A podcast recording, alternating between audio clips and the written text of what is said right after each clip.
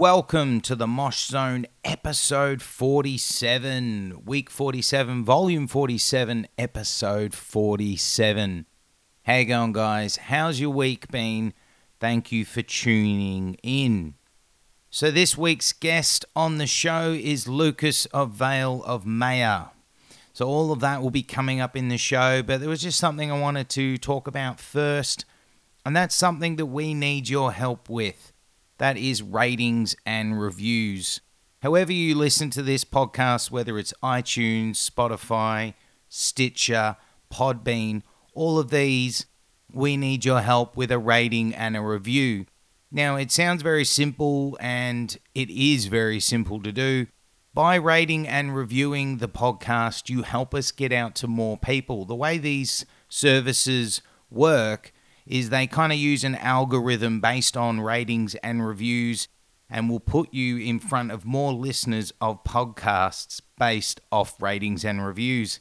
Currently, looking at it, we don't have very many. We are 47 episodes in, and we really need some more help getting out to more listeners. So, if you've got some free time this week, or while you're listening to this episode, please help us out. We'd love a rating or a review, whether it's one star or five star, whatever it is. Please help us out. Please give us a rating and a review. Speaking of help, the other thing that is very essential, and we do ask it every week, so I am going to ask it again, is please help us out with a share. Please share this podcast on your Facebook. Please share it on your Instagram. Please share it on your Twitter. Help us out. Getting it out there to more people to notice the Mosh Zone helps us grow, helps us get bigger, bigger guests, and helps the show obtain guests in an easier way. Kind of breaking things down, getting a guest for this show can be a lot of work. I don't usually go through PR companies or record labels. The reason I don't is because they will only give me 15 minutes to talk to artists. Now, as you know, with the Mosh Zone, we like to talk for about 45 minutes to an hour to our guests. So, if I want to achieve that, I usually have to approach the artists themselves, and it can take quite a bit of back and forth, can take a lot of persistence. So, everyone you've heard on this show, minus probably about two guests, have been done off my bat. By sharing the show, more people know about it. So, when I'm approaching them and saying, hey, do you want to be on the show?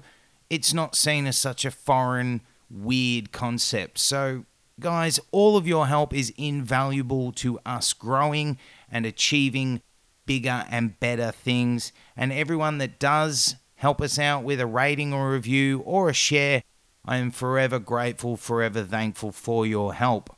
So, enough of that jibber jabber.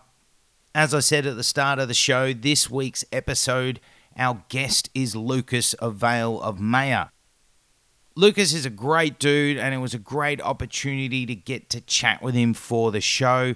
Lukas kind of joined Veil of Maya as kind of a hired gun, but he's had a very interesting and insightful career and upbringing through music. And he also does a lot on the side apart from being in Veil of Maya. So we got to discuss all of that. It was a really great chat and a really good dude Lukas was for taking time out for me and the Mosh Zone. So I'm very grateful, very thankful for Lukas giving us the time. That chat with Lukas is coming up now. Do you remember the band or the artist uh, growing up that kind of opened your ears to music? That, you know, suddenly this artist showed you that music exists? Um, I don't know. It's kind of like a probably a number of bands that actually really got me into wanting to pursue music. Um, I, I was a pretty big fan of like Senses Fail and The Used. Uh, even even got pretty into Silverstein for a while. Um, I think that's right around when I realized, you know, this is something that would be really cool to do. You know, with my life, like why not try this out? Um, and that was, you know, when I was in sophomore year of high school, I kind of started stumbling on those bands just due to friends and stuff who, you know, were obviously listening to them at the time.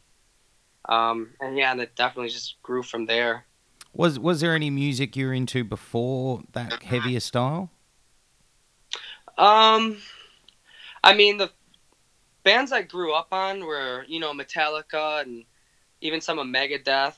Um, you know anything like involving Ozzy. My dad was a pretty big Ozzy fan too, so you know I was around all you know Black Sabbath and stuff growing up. Um, so I was just kind of um, I don't know, just around that darker side and heavier side of music from the get go, you know, and then that's what really kind of piqued my interest with those other bands like that I just mentioned, the Used and things like that, because it was a different sound, but still, you know, in its own way, very comparable, just vibe wise and the way that I felt when listening to it. Um, and then as I kind of ventured more into things, you know, I mean, obviously I, I caught wind of all sorts of, you know, styles and whether or not I gravitated towards it is a whole other conversation. But I really started getting into the more of like a gentler style of music when I started hearing bands like Panic at the Disco and Paramore and Fall Out Boy, um, Forever the Sickest Kids, and mm-hmm. I even got into bands like Cute is What We Aim For and, and Boys Like Girls, just so many like pop rock bands, Cartel. Um, so that's when I really started experimenting heavily with different vocal styles then. So, I mean, you was music part of the household? So you're saying, you know, like Ozzy was obviously played in the house. So was instruments and music a big thing in the house? Not so much, no. In fact, the first guitar I was ever given was given to me by my mother's father, um, and it just kind of sat around and decomposed slowly over the years because I got it at such a young age, and I broke a string on it and never, you know, I never really showed a great interest in playing it, so it didn't get it didn't get repaired or anything, and yeah, by the time I was 15, I was like, man, I really wish this guitar had been functioning all these years. I probably should have shown a greater initiative towards it. Um, now, so obviously there was a bit of like that going on. You know, you were given a guitar, but you know, you mentioned vocals, and everyone predominantly knows you as a singer. Um, when did you decide of not just singing, but when did you decide that music was going to be the path that you were going to choose? Like, do you remember how old you were, or was it just something you naturally gravitated towards? Yeah, I do actually remember because it was I had a pretty abrupt change, and it was right when I was introduced to those bands, you know, the Used, Senses Fail, and stuff in that realm. You know, right before I got, I really started getting into like lighter styles of music. Um, but I was 15 and I was a avid athlete before that. I was, you know, played all sorts of sports and um, definitely devoted most of my time to athletics. And then I just got to a point where I was like, eh, you know, this isn't really what I want to spend the rest of my life doing. And I had a couple friends who had just kind of started their first band, and um, I started playing drums for them and I guess that like that first rehearsal was when I really realized, you know, this is something that I could definitely see myself doing for the rest of my life. I just seemed like something that was enjoyable. I remember before that, you know, a couple years before that, probably longer. Um, I just remember hearing songs in certain parts, whether it be a guitar, uh, guitar riff or a vocal line or something, and I'd hear it and I'd be like, man, what does it feel like to be responsible for that? You know, and I think once I finally sat down with a couple friends and just started doing our own thing, making something from scratch, even though it was not good, it was like this this is what it feels like to do that. This is what it feels like to be responsible for that. And instantly it just kind of grew on me and I was I kind of knew right away. I was like, yeah, and I I left public school and I I finished out um I finished my schooling online actually. And what you know it was at that point on, I was just like head first in it. Figured why not. Now you mentioned drums, so why why drums? The most obnoxious, loud instrument possible. And when did you decide to transition to vocals? And was there a reason? Um, I started on the drums. I don't know really why. I was a pot and pan banger when I was like five and six years old. And I don't know really where it came from, but you know, I got a cheap first act kit from Walmart for Christmas, and it slowly also fell apart on me, much like that guitar. But it was because I actually played it. Thing just got beat to crap. And um, I don't really know. I think I don't really know what prompted the change. Funny enough, after drums, I didn't switch to vocals right away. Then I started dabbling in like bass, which which really transitioned into guitar. And then I started messing with the idea of vocals. I don't know. I just didn't feel quite content as a drum as you know starting out as a drummer. I just wanted to kind of find out where else it could lead to. And I guess once I started singing and really got into it, I realized that it was just it was my favorite, you know. And I think it's more to me. It's just more, you know, like my my body is the instrument, and I enjoy enjoy that and the sensation that it gives me is just kind of unlike anything else you know it puts me at ease just all those vibrations just resonating you know it really makes me feel calm and relaxed um, more than anything else. So i think i was more of a natural at singing than i was at say drums or guitar. I mean i can play the instruments adequately but i definitely excelled at vocals quicker so i'm sure that had a, a pretty big role. And were there were there early influences or inspirations for you when you started out? Because, as you said, you were listening to kind of a bit of everything. So there would have been quite a bit going on musically in your life. But was there some singer or artist in particular that you were driving towards inspiration wise? I think it fluctuated a lot. I mean, at first I was definitely really really influenced by Senses Fail. Something about Buddy's voice, just how raw it sounded. I, I really enjoyed it. Um, you know, and then as I started hearing, you know, singers like Brendon and Haley and, you know, Patrick Stump and all these vocalists that were truly dynamic and it was just like, wow, you know, that's a whole different side, you know, of singing. It's like, it's almost like a different instrument because technically speaking, like your, your mechanics are different, you know, so it almost, it's like, it is a different style of singing. So it just kind of grew from there, and I don't know. I just kind of wanted to see how diverse it could get, and then you know it's funny because I went from listening to bands like The Used to then listening to bands like you know Paramore, and then all of a sudden it got back to heavy, but then it got heavier. And then I really started getting into that harsher tone of vocal. So I was like, ah, I might as well try this too. I'm already, I'm already this far in it you know. So I don't know. It was it's very just intriguing and just complex and difficult to wrap my head around figuring it out. So I just it's like fuck it. Now, as you said, that a lot of people that are singers will acknowledge is it is an instrument. So, when you were starting out, were you taking lessons for the instrument, or were you kind of self teaching yourself as you went? I was doing it myself for a, a long time.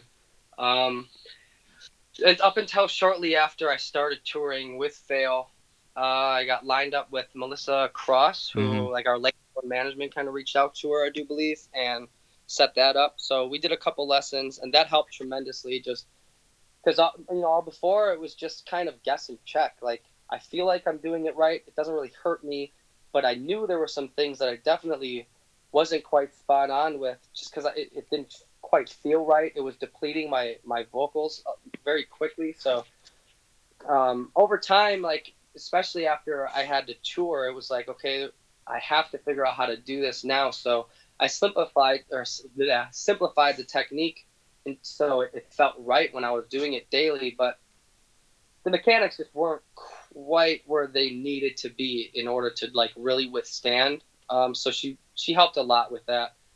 And but other than that, yeah, it was pretty much just kind of all on my own, figuring out what's what and. So, you know, so you've never.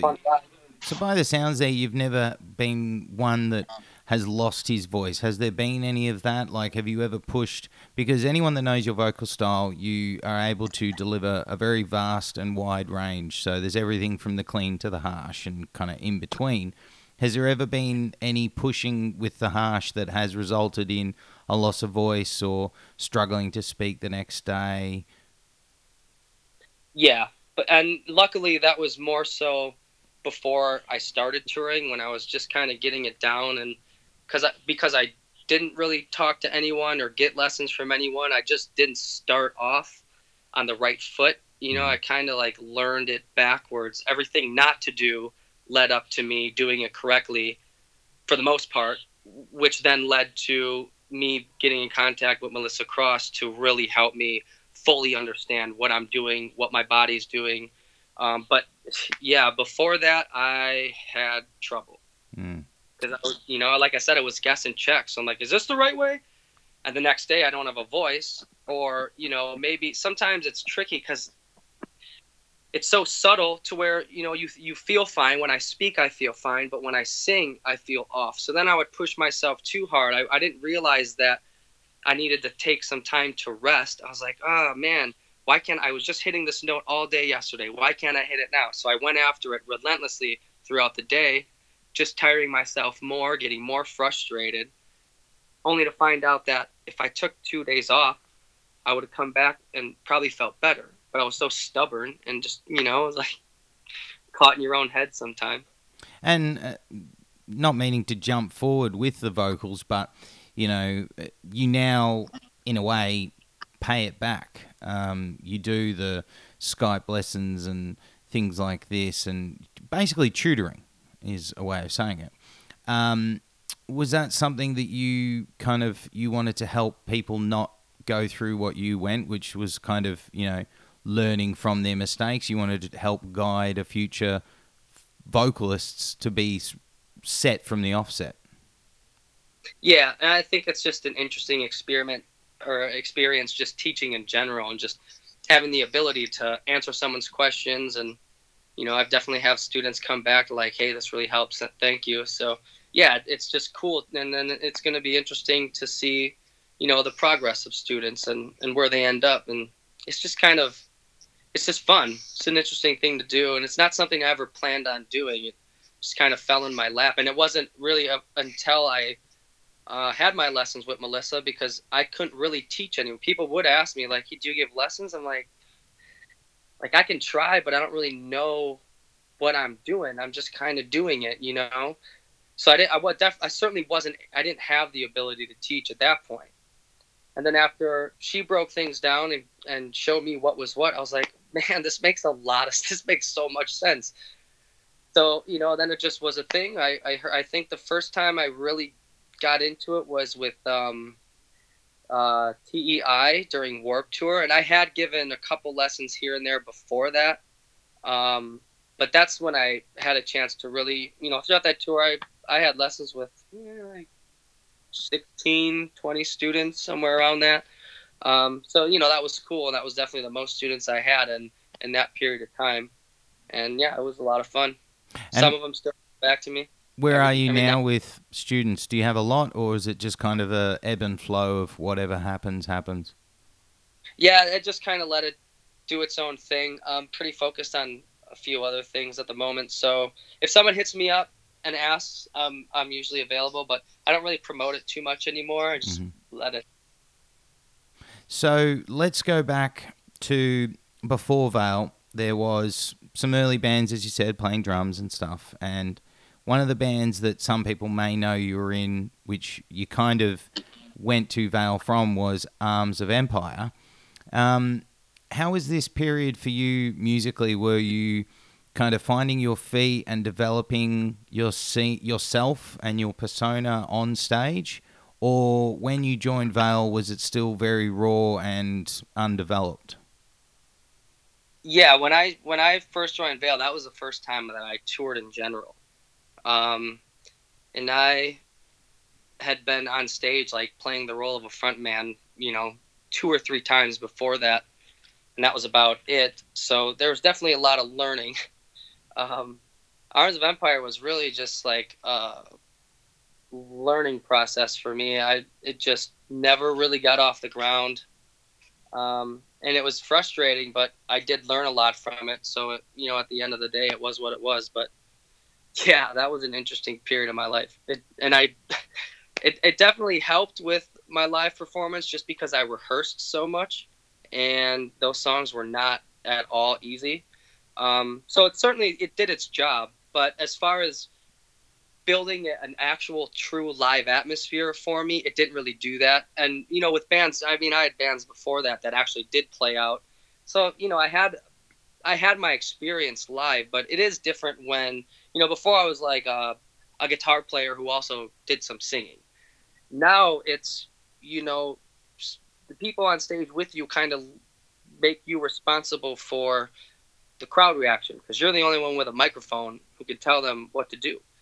And you're also trying to make sure you're on pitch, you're on time. There's a lot of stuff going through your head, and then and then you got to think about, wait, I gotta entertain these guys too, you know. So it's just like everything kind of rolls itself into one big ball, I guess, at some point where this is just the job and what it is. But at first, it's kind of like I got like eight things to do right now.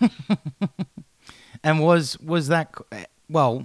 That will lead me into like, how did you join Veil? I mean, did they approach you? Did you approach them? I mean, how did the link up initially happen? And when you finally got in, um, how were your nerves and expectations? Because you've suddenly gone into a band that is established and known and and loved by a lot of people. Um, yeah, that was also interesting. I found out that Brandon had left the band through social media. I just saw it. Well, I was working at a at a concrete factory at the time, and so I, I looked up who who the manager was because obviously they were going to be looking for a new vocalist. So I sent him Derek Brewer, our current manager, still. I sent him an email, and I actually sent him a link to uh, that Arms of Empire album that was on Bandcamp.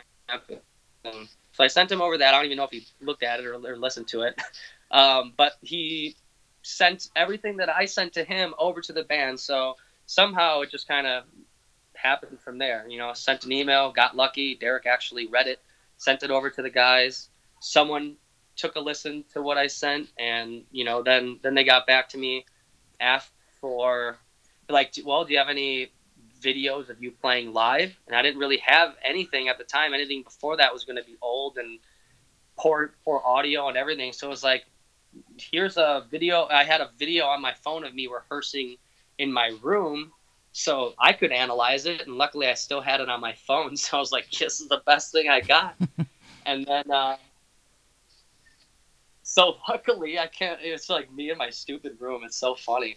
Um, and then they're like, okay, well, shit. Here's so they sent me Mikasa instrumentally, and they were like, you know, you're responsible for the vocals of this. Send like this is your audition. I was like, okay. So I got in with uh, one of my friends who was an engineer and uh, just tracked, wrote and tracked those vocals and sent it back. And then they sent me Eris, like a fraction of Eris, not even the whole song. They sent me just a section of it, and like, okay, now put something to this.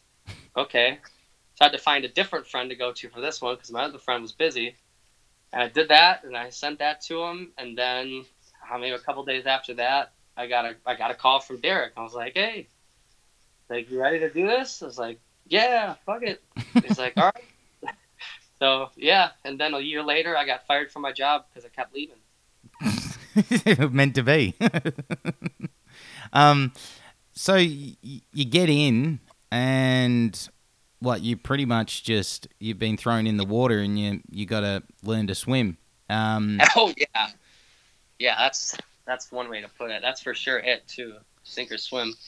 And what was what was what was going through your head? Because I mean, joining a band is one thing, but joining a band that is of the size of Veil is another thing. So was there a lot of nerves, a lot of anticipation? Uh, were you shitting yourself, or were you kind of like backing yourself and saying, "I got this. This is mine. I got it." Yeah, funny enough, it's probably like the. I was actually quite calm.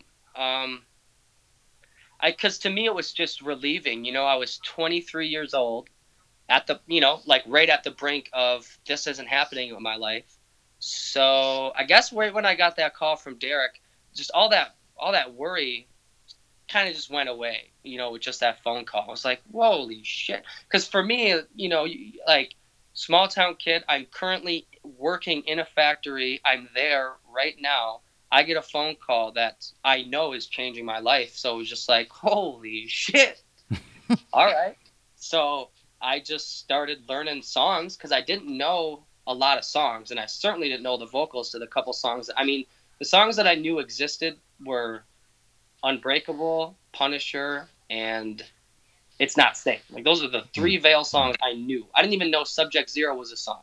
So I started digging back into the back catalog, and because I knew it was like, well, I already knew Knotfest was a thing. Derek told me it's like, you know, they're gonna want you to do this tour, uh, and it's soon. It was in like two weeks. So I just went home and I started looking up the songs, obviously that I figured would be played. Um, so the three singles, and then you know the other ones I could find on YouTube with the most plays, and um, and actually I think I reached out to Marc at that point and asked him what else we were going to be playing.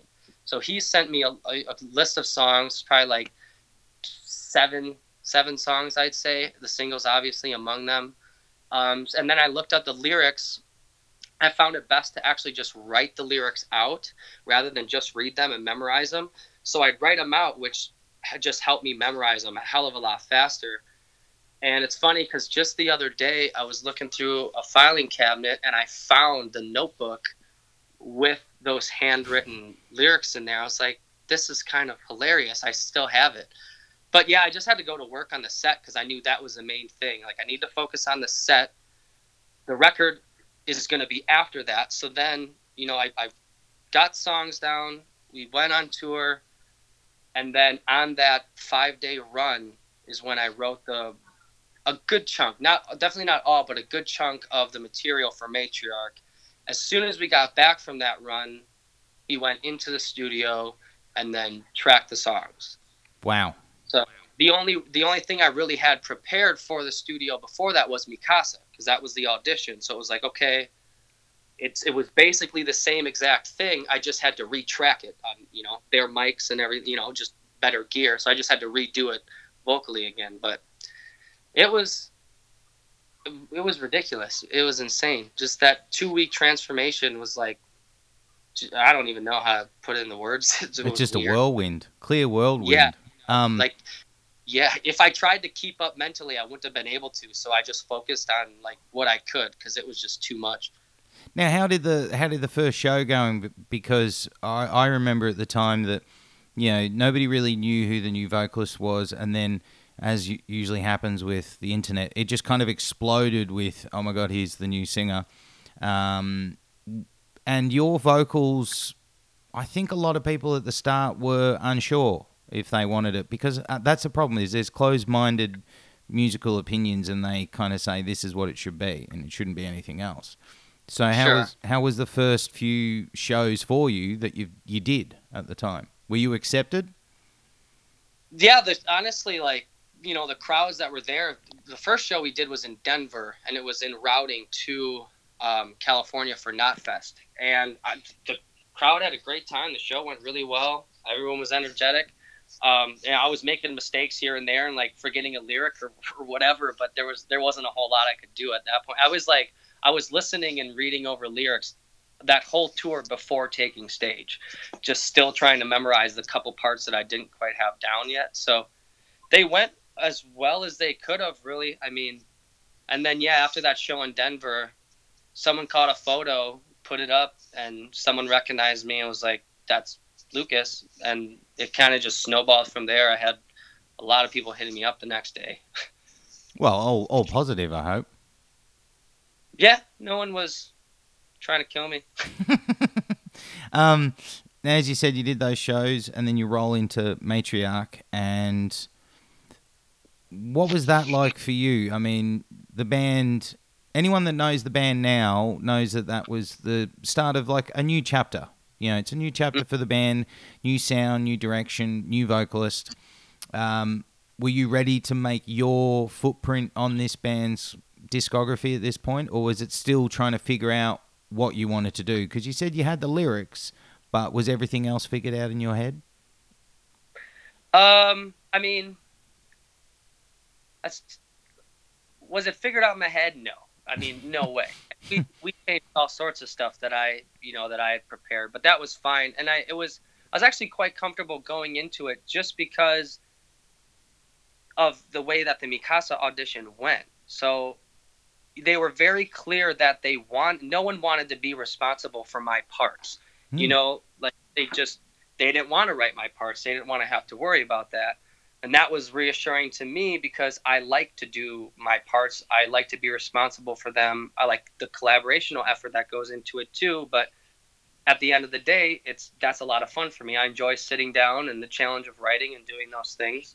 So it was it was actually pretty comfortable just because you know, if if I wrote something and it stuck, it stuck. And if I wrote something and we were going to change it, it was just, hey, let's change it. And that's what we did. So, I mean, it was quite painless, actually. And this has got to be a crazy period for you because you've done a couple of shows and then suddenly you're recording an album. Um, then it gets released, and one thing that Veil are, and you guys, without a doubt, you tour a lot and you get out there and you play shows and you grind. Um, suddenly the album's out. How was it received? Because I, to be honest, I don't remember how it was received. I know there was a bit of mixed reactions, and I think that's just I mean, everything nowadays has mixed reactions. But um, I don't think anyone releases anything and 100% go, yeah, fucking great. Um, but how how was it for you to get that out um, and start touring with your music? Because in a way, you were touring on someone else's music for those first few shows, and now you're out on your music. So Yeah, and it was a real slow transition. I mean, the first first handful of tours that we did, we didn't play any. We only played Phoenix. That was the only song that we played for like three tours. Yeah, because the album hadn't come out yet. Phoenix was the only song out. Um, so then you know, then Mikasa came out, and then we added that song into the mix. Uh, so like that first year and a half, for sure, if not first two years, it was mainly older material, probably more like a year and a half. Because after the record came out, we did really start. We started adding songs in quite rapidly to like the point where, by the time Warped Tour came in 2016, which is about a year after the album was out, it was that set was probably like half and half Mhm. between songs previous to Matriarch and then Matriarch, and then once False Idol was done, then it was a total flop, like immediately, where you know where we only play Punisher and you know maybe we play It's Not Safe to Swim Today or one other older song, but it's almost Punisher's one of the only ones that's stuck around. Sometimes we'll play callback. Um, do you, false idol was another one. Now this leads to an obvious question.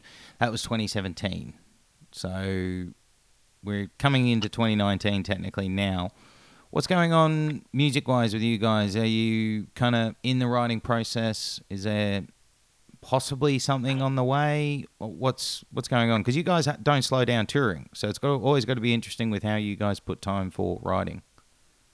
Yeah, and usually we capitalize like we're doing right now when it is slow, because right now we don't have anything until March. In fact, Mhm. we have we have one show um, right before Christmas, and then we don't have anything until we come to Australia. So now's the time on this period that we we have a good amount of time off that we're finally starting to write. Um, so we're just dipping our toes into the process. I'd say like the last couple weeks, um, but we have started, and you know it'll be a process, but I don't think it'll be too much more of a wait. Um, now with with Veil, when you started out, now I don't know how the relationship was, but at the start, did you feel like this is always an interesting question? Did you feel like a hired gun, or did you feel like part of the family from the offset? And now, are you just, you know, it's not the right phrase, but are you part of the furniture? It's a given that you're part of the band. Um, I feel pretty secure. I mean, I knew just due to the circumstances, like it was a permanent move, and it, it kind of needed to work. Um, you know, but those guys have been working. I mean, Sam and Marc have been working together for almost like 15 years. You know, Dan's been a part of it for eight or nine years or so at this point. You know, they everyone kind of knew what their roles were, and you know, then there was me trying to fit in. So it was like the studio stuff was pretty easy, just because you know for the most part they had faith in me there. Um, everything else was kind of slow, but that's just what it is when you're trying to get to know people right off the bat, and you know it takes takes longer than people may think to really start understanding the full spectrum of someone's personality and Hmm. who they are or what they're into. You know, it's just a lot to learn about a person. Um, now you mentioned that you know, Australia next year.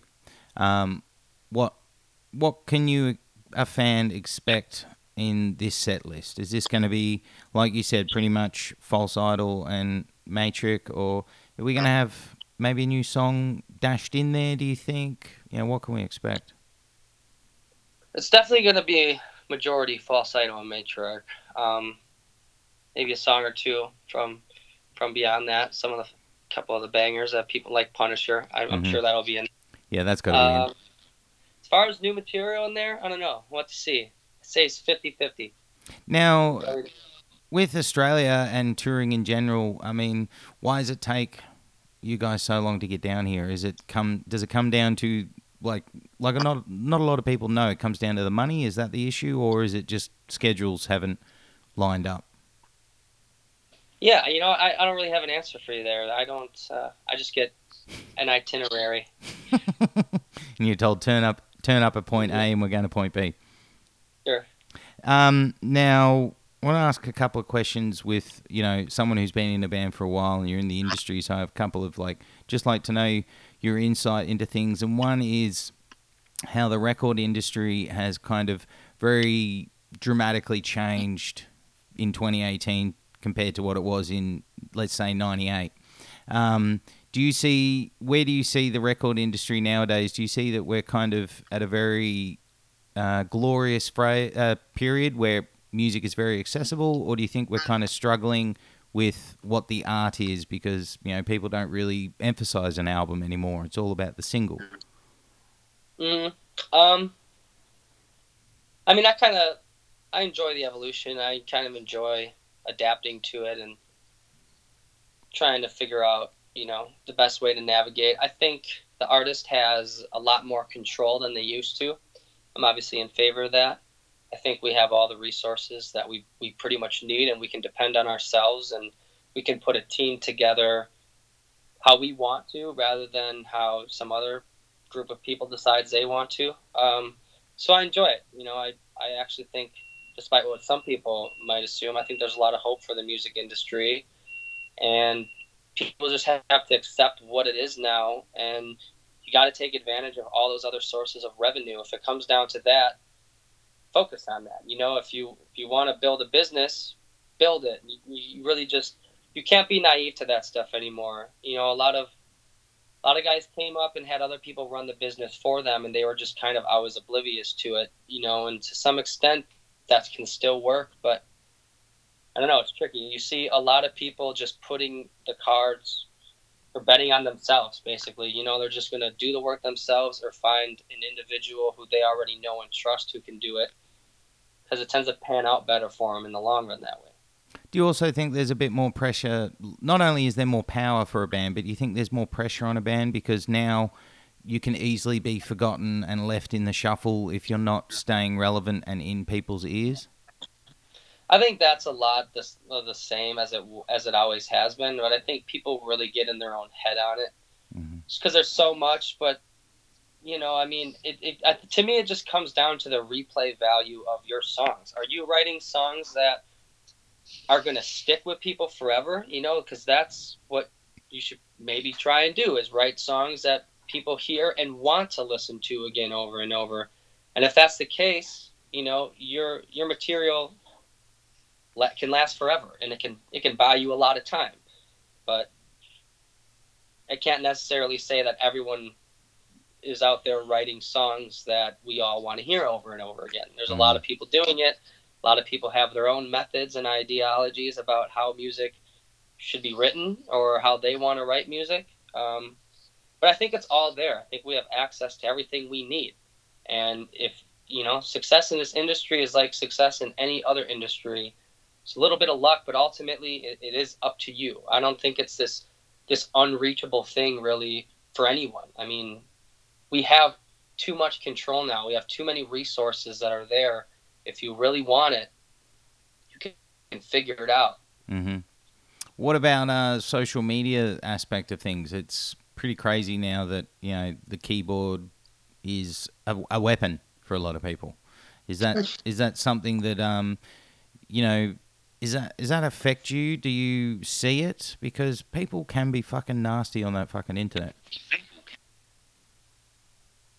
Oh, I don't. Well, I don't know. I I mean, it's just a tool. You know, it's something Mm. that can help your song, help your song be better, help add that replay value to your song. I mean, to me, you might as well use everything you can.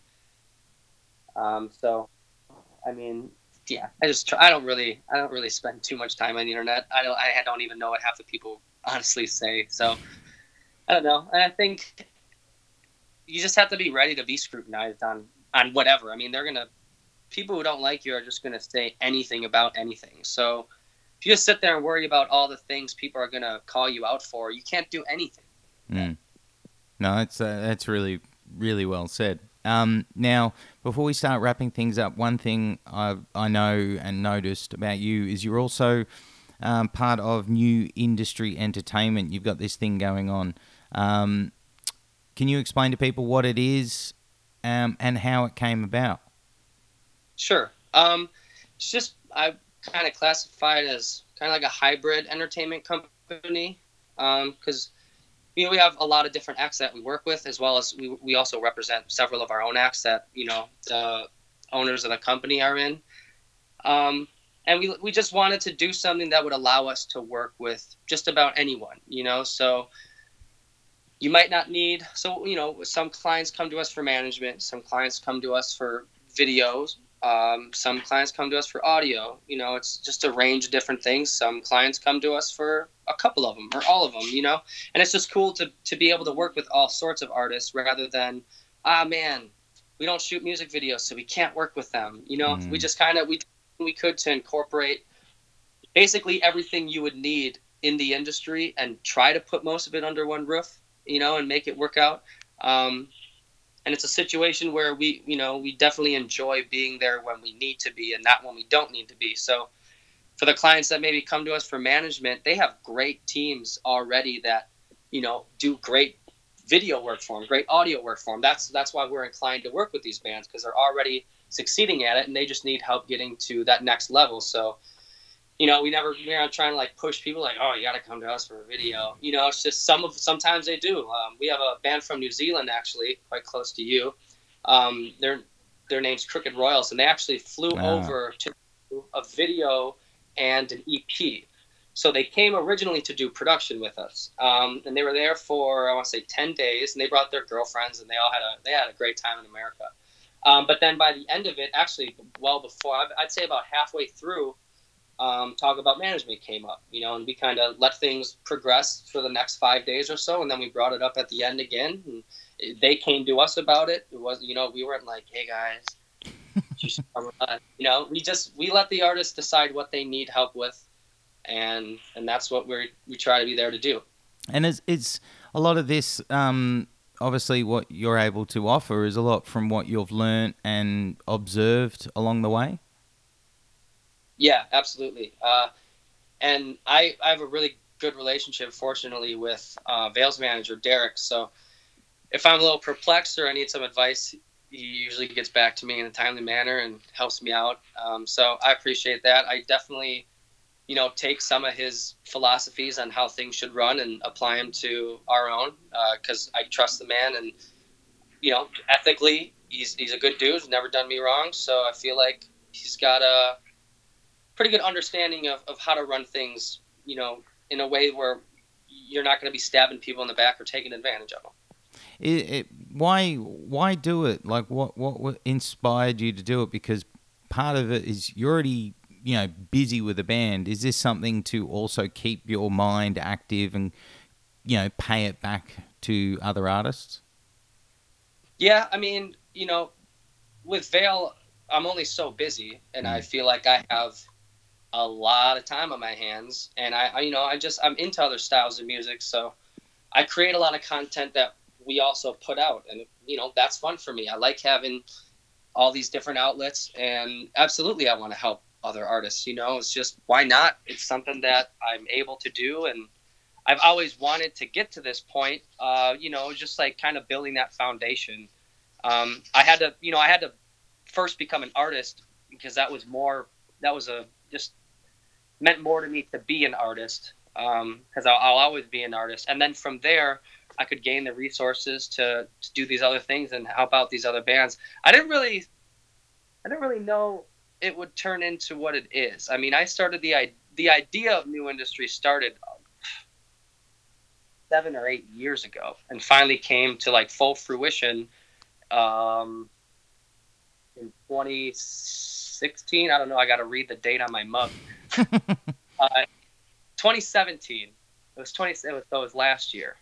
Um, so it took a long time and it took a lot of revising. I mean, if I had written out everything of what it was and had everything scratched off, I mean, it'd be a whole, it'd be pages and pages of revising the structure and the foundation of what it is now. But I think it, it's what it needs to be and what we want it to be, and all the components we feel like are there.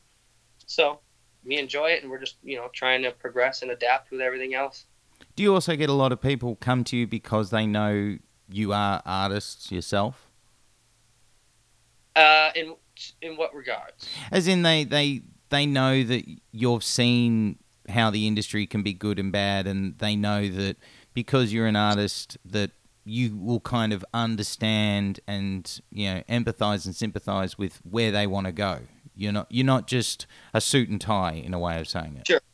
No, I would assume that has to have some sort of appeal because it would to me. Mm. You know, like I don't know. I would I would think about that differently if I knew this individual I was pursuing for management also knew what it was to be an artist. Because sometimes there there can be a little bit of a struggle with that. You know, I've seen it with other bands, is you know, and I get it. But it really also helps me understand the other perspective. You know, so when I get in those conversations from and I'm in the artist's shoes, it, now it's very very easy for me to step into the other individual's shoes sitting across from me, whether it's an audio engineer uh, you you know a video producer, whoever it is, is like I can, I really understand where you're coming from, and communication then seems to be more seamless, and I think it you know it just it's like cross training, you know, mm. understanding as many jobs as you can is only going to help you communicate and work with other individuals. Yeah, sick. It's great. It's great to see. Um, so you're touring soon.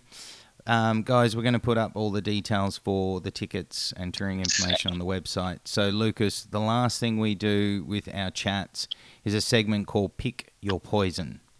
Now, what happens here is I give you two options, and you pick the one out of the two that you want to stay. Now, can be easy, can be hard, and you're welcome to explain your decision because some people like to explain why they picked one thing over the other. So, we start off with some food. So it's pizza or burger. Yes, burger. Oh, okay, that's easy. Uh, chicken or beef? Chicken. Okay. Chinese takeaway or Indian takeaway? Chinese. Okay. Beer or whiskey? Don't do this to me. Ah, oh, man. It's hurting me whiskey. Okay. Uh, would you prefer to eat at home or go to a restaurant? I prefer to eat at home. Okay. Would you prefer to watch a movie on the couch or at the cinema? Cinema. Beach or snow? Beach. Okay. Funny enough. Skateboarding or rollerblading? Rollerblading. Okay, nice. nice, nice. PS4 or Xbox? PS4. Okay. Cat or dog? You son of a... I gotta go with cat. Okay. Um, Batman or Superman?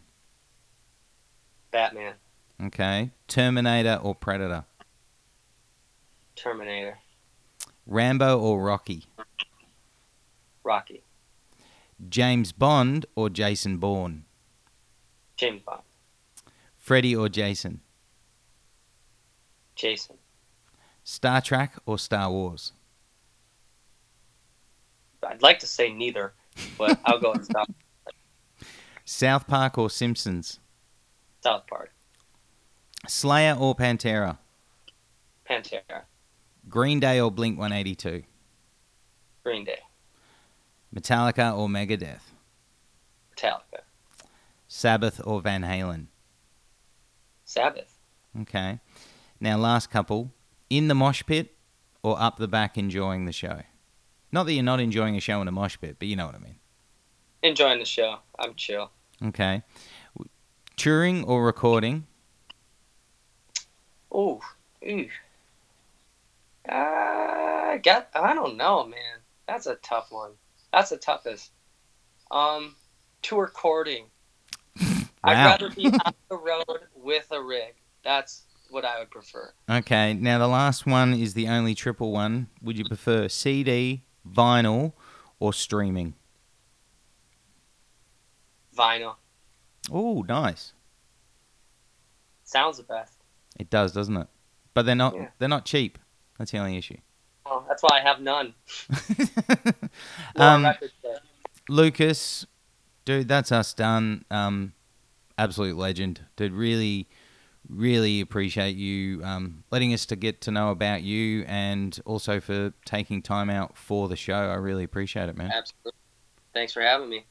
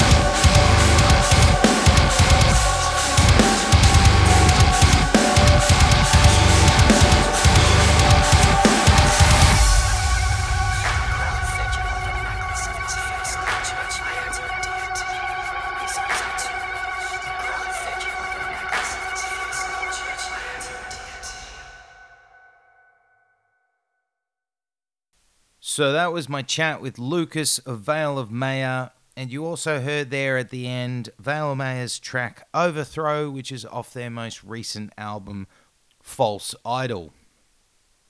So, of course, if you haven't heard much of Veil of Maya's music, now's the time. Get online, get down to your record store, make sure you check out their albums.